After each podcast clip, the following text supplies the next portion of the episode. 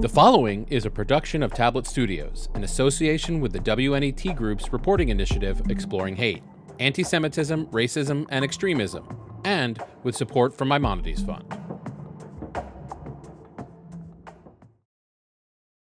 You know how some neighborhoods have a house all the kids believe is haunted? A really creepy place you'd rather cross the street than walk right by? Growing up in Detroit, we had the Shrine of the Little Flower.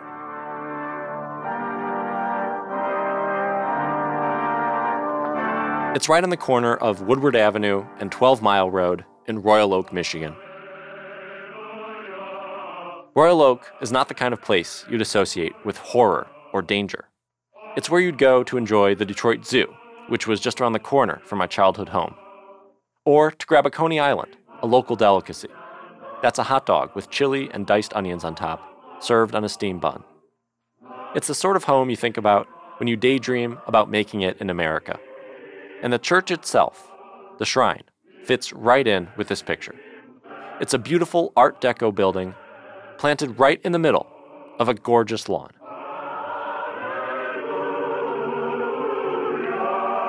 So, why were we so afraid of it? Why, growing up, did I get chills running down my spine every time I passed the shrine of the little flower? Maybe it was the Charity Tower, a hundred foot tall, slim but muscular edifice with an enormous Jesus carved on the side looking down at all of Detroit.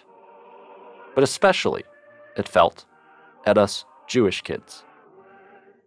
Or maybe it was the spirit that still haunts it the spirit of the man who built the tower, whose likeness is still enshrined inside of it.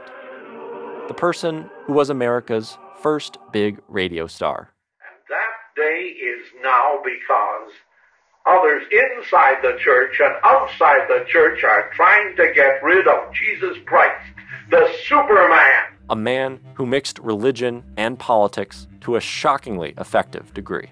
Whither goest thou? To Rome again to be crucified. To Rome where dwell the Caesars of wealth, of lust, and power. A man who cheered on Hitler wrote fan mail to Mussolini, and celebrated fascist leaders the world over. We will fight you in Franco's way if necessary. Call this inflammatory. It is inflammatory. A man who had so many fans that when he spoke at Madison Square Garden, they had to open up the basement to let them all in. I dared you and challenged you to organize so that the people, if not the president, would drive the money changers from the temple, and you did it. A man who helped bring down one president and elect another, and was himself obsessed with getting closer and closer to the White House. A man who was under investigation for treason. A man who realized that populism and celebrity and bigotry could get you very far in America. The same catchwords are being used to deceive the common people. The same propaganda is issued by those who dominate both governments and nations. The hidden hand of the internationalist. A man who was one of the most notorious anti Semites in American history. We are Christian insofar as we believe in Christ's principle of love your neighbor as yourself. And with that principle, I challenge every Jew in this nation to tell me that he does not believe in it. A man whose legacy is as urgently relevant today as it was when he first took to the radio to make Americans love him and hate one another. God deliver us from false prophets, false leaders, and false philosophy. Oh, God deliver us. But deliver us from evil. Amen. God bless you. I'm Andrew Lapin, and this is Radioactive, an eight part series from Tablet Studios and Exploring Hate about Father Charles Coughlin, the famous radio priest, notorious anti Semite, and a man who changed American culture and politics forever. Father Coughlin's story isn't just the tale of one man's unlikely ascent to power. It's also the story of how America came to be the country it is today. A story of a new medium of mass communication, barely regulated, yet immensely influential.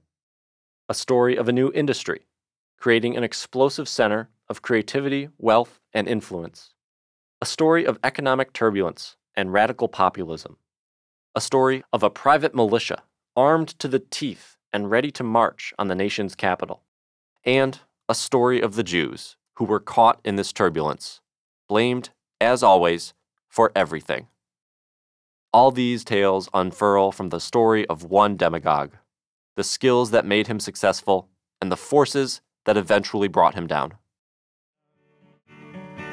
Yonder comes Father Coughlin wearing the silver chain, cast on his stomach and Hitler on the brain. Episode 1 In the Beginning. And I'm gonna tell you workers, before you cash in your checks, they say America first, but they mean America next in Washington, Washington.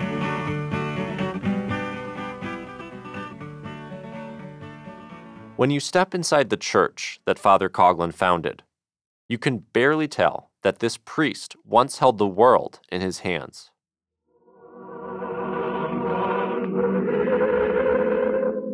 At the Shrine of the Little Flower, which Detroiters just know as Shrine, Coughlin's portrait still hangs on the wall, and some of his belongings are framed behind a glass case in the lobby. The church celebrates him as the first leader of their great flock and tends not to talk about the other stuff. In my day to day pastoring, his name comes up very, very rarely. Monsignor Robert McClory was, until recently, the pastor of Shrine. When I first visited him at the church in 2018, he told me he didn't think about its founder all that much. I really hear very little people talking about any of his political engagement. Most of the people here, to the extent that they remember him at all, would be certainly of an older generation. And their comments would be that if he had the school mass, you know, you weren't going to have any classes that morning because he would preach for so long. I mean, you know, th- those kind of anecdotes. I think, you know, we have a beautiful church that he built. We try and serve the people of God through it. But again, I, I really have to say, Andrew, on a day to day basis, I haven't, I don't encounter a lot of conversations about him.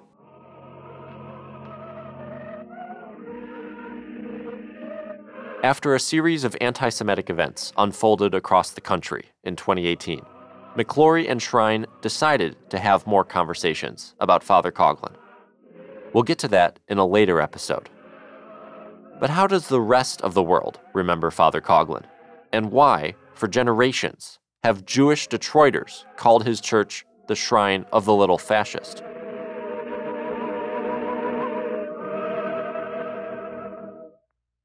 Father Coughlin was uh, the most infamous uh, radio priest of his day in the 1930s. He had an audience of anywhere from 15 to 20 million listeners throughout most of the 1930s. Thomas Doherty is a historian at Brandeis University. His area of research is American culture, a culture that, in the 1930s, was rapidly changing, or more accurately, being rapidly changed by a new mass medium radio. It's uh, the first broadcasting medium of American history. And in a way, it's going to set the pattern for everything else that came afterward, because whether it's television or the internet today, radio broadcasting was the first universal simultaneous medium in which you could command an audience of millions of people at the same time. So the sheer specialness of what radio was in the 1930s, and it reaches a, what media scholars call a level of penetration around 31 and 32. Uh, and that's just a fancy way of saying most people who wanted to listen to radio could listen. They had one in their living room. Uh, you know, a neighbor down the hall might have, or in in a lot of famous stories, uh, uh, you could sort of walk down the street when a popular radio show was on, like Amos and Andy in the uh, late 20s, early 1930s, and uh, not miss a second of the episode because the broadcast would be coming out from the windows of every apartment on the street. They've seen us, Tom. Right, fellas. They probably have fresh horses at the creek. That sort of sensorium of uh, noise that we associate with modern life uh, first starts in the 1930s. And Coughlin is one of the people who's there at the ground floor. Increasingly, as you were walking down the streets of America, the sound that came at you from every corner was the voice of Father Charles Coughlin. Form your ranks in the church militants. This America is Christ's America. Why was he so popular? After all, he was a Catholic priest in an overwhelmingly Protestant country. Not really anyone's idea of a celebrity. Father Coughlin, like all good politicians and entertainers, had one thing going for him. He had an impeccable sense of timing.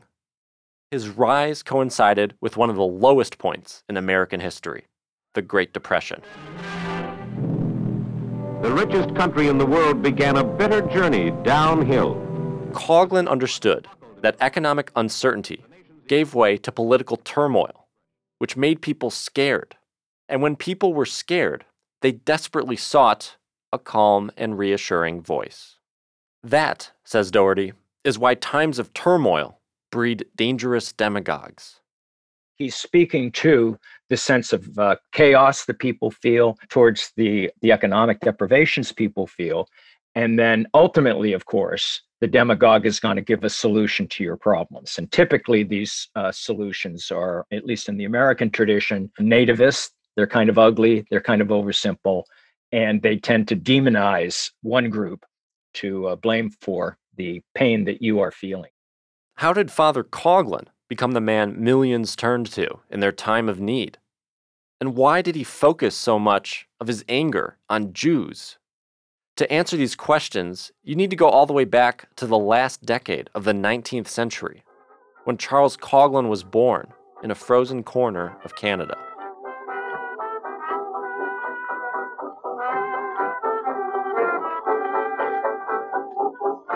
Charles Coughlin's story begins far away from the bustle and boom of America.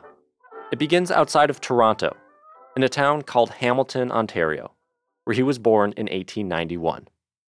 His father, Tom, was the sexton of the local church, which meant he kept watch over the grounds. In fact, the Coughlins practically lived in their church's backyard, and little Charles could hear the organ playing from his bedroom.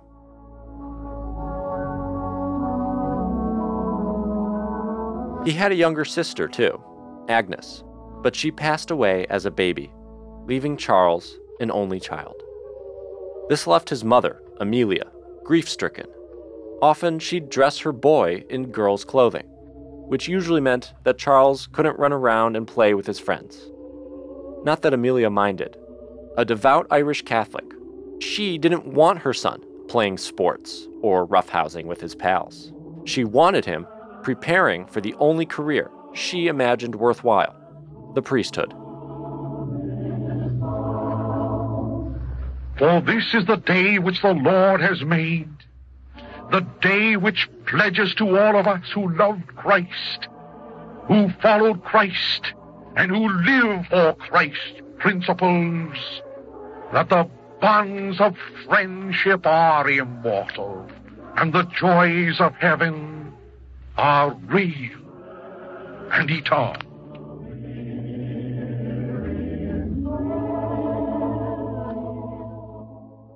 Serving God required hard work and dedication.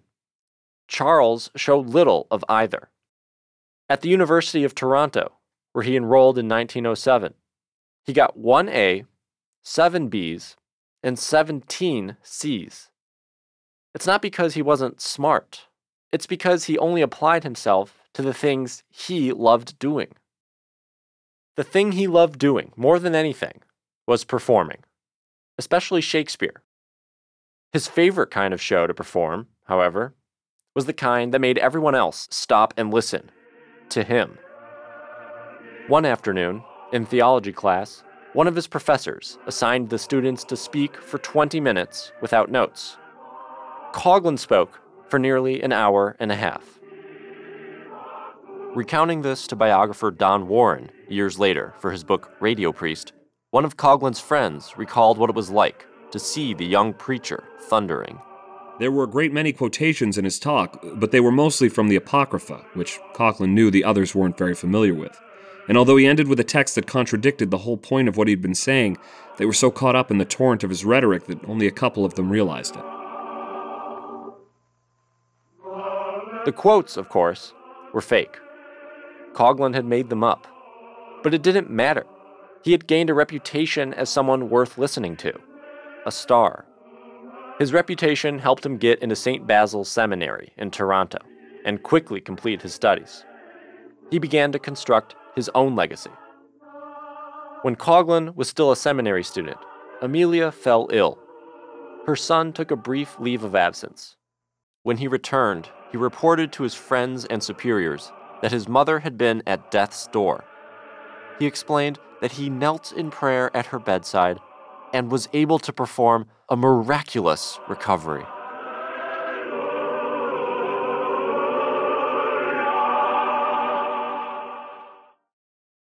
In 1916, Charles Coughlin was ordained. He finally became Father Coughlin.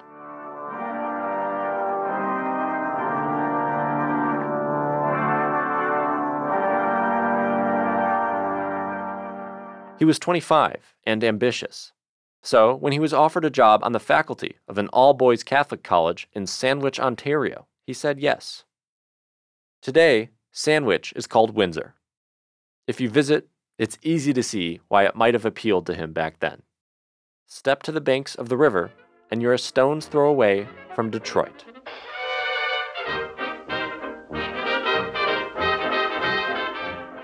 Was Detroit a model American city in the 1920s? That's a great question. Joel Stone is curator of the Detroit Historical Society. Detroit, he says, was like the Silicon Valley of its day, not only a hub of innovation and economic growth, but really almost a metaphor for American ingenuity.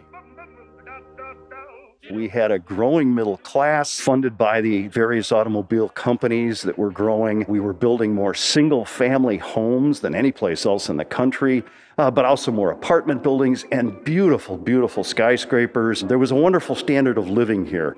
The flip side of that was people who worked in factories worked very, very hard. They usually worked six days a week, 10 to 12 hours a day. It was dangerous work, and while they were making money, it still was relatively low wage. Prohibition, as much fun as it brought to the city, as far as places that people hung out and the music that was produced, there was also a lot of strife caused by that. Strife within families, strife within uh, organized crime, strife within the law enforcement. There were so many people on the take during Prohibition that people stopped trusting law enforcement. It was a wide open, Wild West town.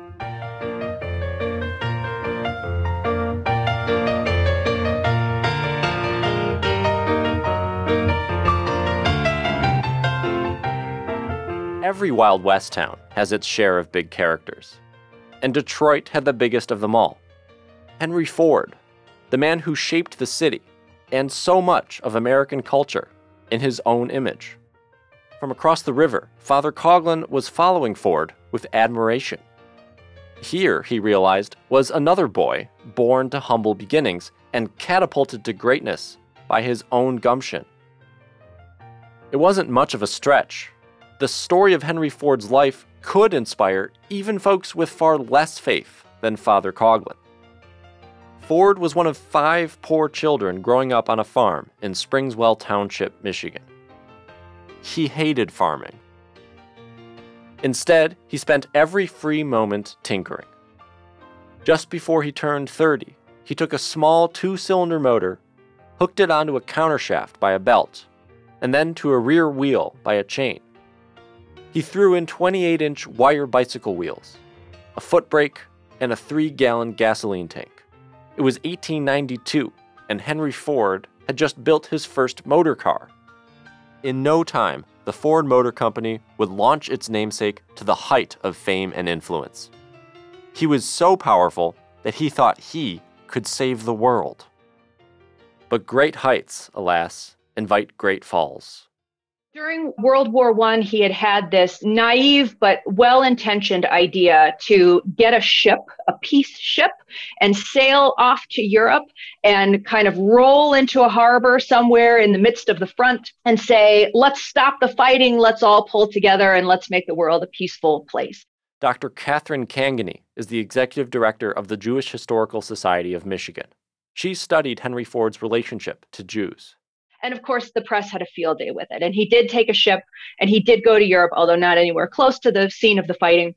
And it was a disaster, and he felt mocked and humiliated. And ultimately, he would go on to blame the impetus for doing that on a Jewish woman. So he decided that a way to prevent the press from skewering him going forward, he was going to get his own paper and then also spew this hatred about Jewish people. Why the Jews? Professor Doherty? Why the Jews? I mean, that is always the question, isn't it? Why the Jews? And part of it is, well, we do have this uh, 1800 year history of anti Semitism, which uh, the anti Semitic demagogue uh, can play off of. And I think in the 30s, especially, and this is, I, I think, something you always have to keep in mind when you're talking about anti Semitism in America in the 1930s. And you have to keep two things in mind. On one hand, it is a decade of renascent anti Semitism and assault on American Jews in public life. But on the other hand, the 1930s is a terrific decade for American Jewish achievement. If you think of sort of some of the emblematic names of the 1930s, you know, who's the most admired scientist? Einstein. Who's the most popular person on radio? Jack Benny. Popular baseball players like uh, Hank Greenberg. American J- Jews in the 1930s have never achieved so much, had such success, had such a high profile, had lived the American dream so well as in the 1930s. That very achievement produces a kind of reactionary countermeasure.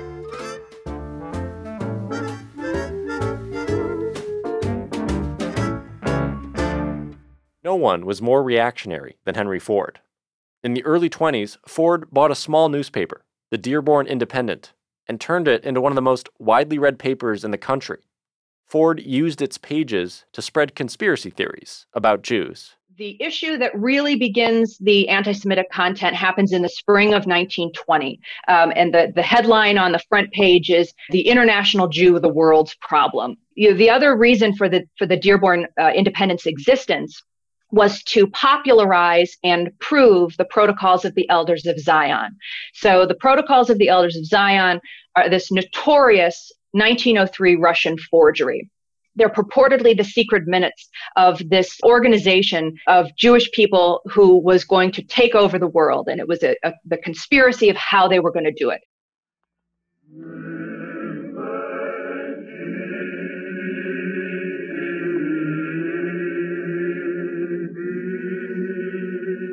Across the river in Canada, Charles Coughlin was paying close attention. He looked at Henry Ford as an example of what a man could become if he applied himself, trusted his ingenuity, and, by virtue of wealth, talent, or both, had access to mass media. He couldn't wait to get to Detroit, meet the car magnate, and join in on the good life. For the time being, Coughlin was stuck on the wrong side of the Detroit River with his students and his small time job. As he'd always done, he focused mainly on what he cared about staging elaborate plays rather than spend too much time teaching theology. He also convinced his students to build him a new house, and such was the charisma of the young, bespectacled teacher with the tall forehead and the glimmering eyes that the teens toiled for free, building Coughlin a home from scratch never once being paid. When the house was ready, Coughlin hardly ever stayed in it. The only home he ever wanted was in America.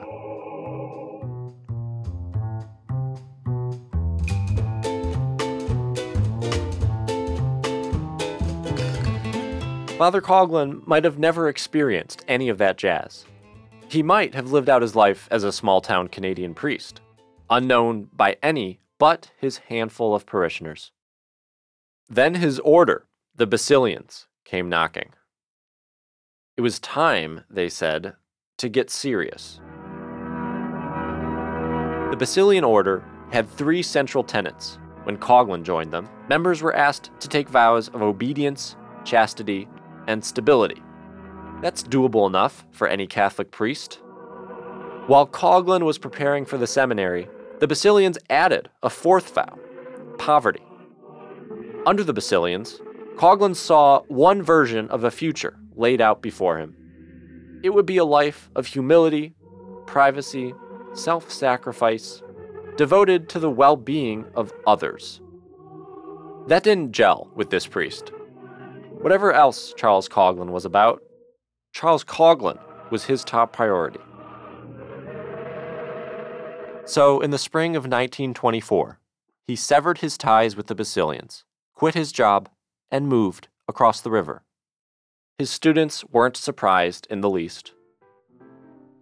You have to allow for the wind, one of them told Warren years later. Genius is always that way. They create a wind. Coughlin was that way.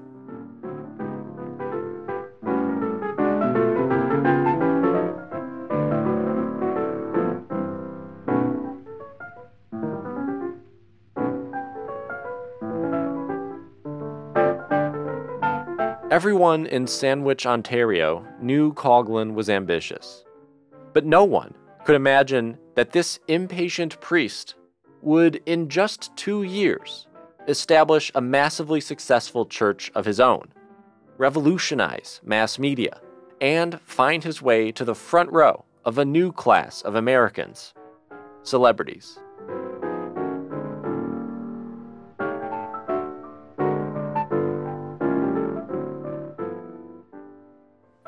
Good afternoon, ladies and gentlemen.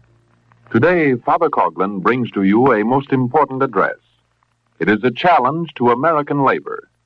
It is a challenge to American citizens who are wearied with the propaganda of communism and Nazism. Ladies and gentlemen, and friends, it is evident from my mailbag that the laboring men of America are being propagandized. As a result, labor is confused. Irresponsible writers and speakers are constantly informing labor that Father Coughlin and social justice are not the agents. Next week, how Babe Ruth and the Ku Klux Klan helped Father Coughlin become the radio priest.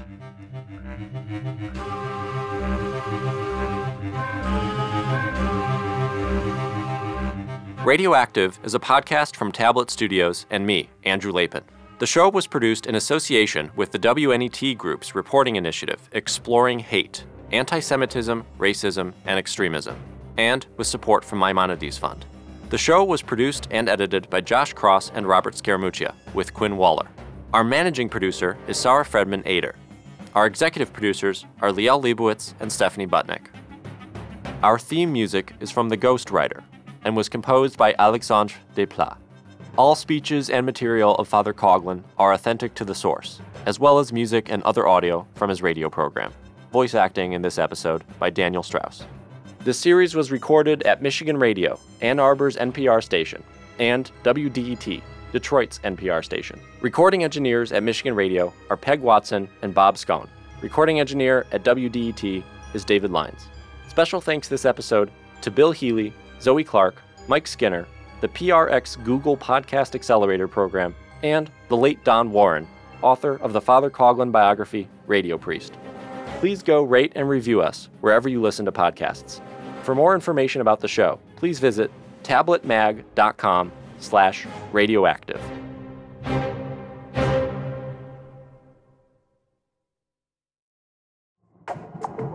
Major funding for Exploring Hate has been provided by the Sylvia A. and Simon B. Poyta Programming Endowment to Fight Anti Semitism, Sue and Edgar Wachenheim III, Charlotte and David Ackert, the Peter G. Peterson and Joan Gans Cooney Fund, and Patty Askwith Kenner. For a complete list of funders, please visit pbs.org slash exploring hate.